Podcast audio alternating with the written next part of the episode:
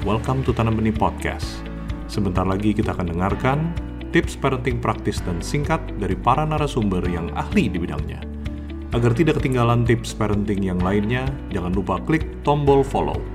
Parents, selamat belajar.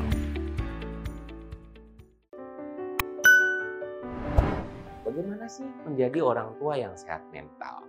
Yang pertama, berdamailah dengan masa lalu. Kecemasan, kekecewaan, kemarahan yang terjadi pada masa lalu, berdamailah. Karena kecemasan dan kemarahan yang terus dipertahankan akan dialirkan kepada anak-anak saat dibesarkan. Yang kedua, setiap anak adalah unik. Jadi, bapak dan ibu harus belajar memahami kondisi psikologis anak.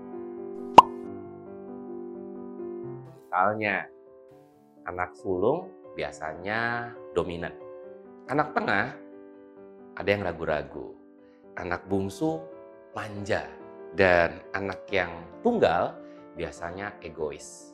Dengan memahami karakter dari masing-masing anak, ayah dan ibu tahu bagaimana melakukan parenting kepada anak-anak yang berbeda tersebut.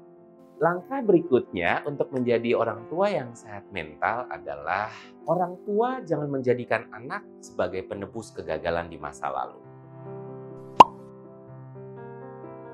Banyak orang tua yang di masa lalunya gagal menjadi dokter, penari balet, dan juga peragawati memaksakan kehendak masa lalunya kepada anaknya.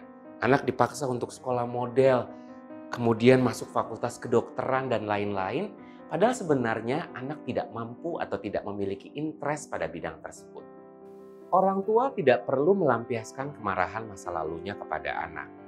Jika terdapat kemarahan dan kebencian masa lalu, segera selesaikan sehingga kemarahan tersebut tidak dilampiaskan kepada anak di kemudian hari.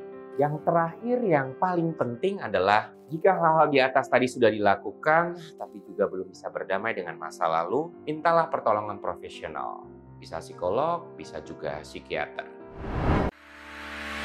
Anda baru saja menambah wawasan parenting Anda bersama Tanam Benih Foundation. Sekarang, waktunya diaplikasikan. Jangan lupa follow podcast Tanam Benih di Spotify agar tidak ketinggalan parenting tips yang lainnya. Ingat, tidak ada parents yang sempurna, tapi kita bisa terus belajar untuk menjadi parents yang lebih baik.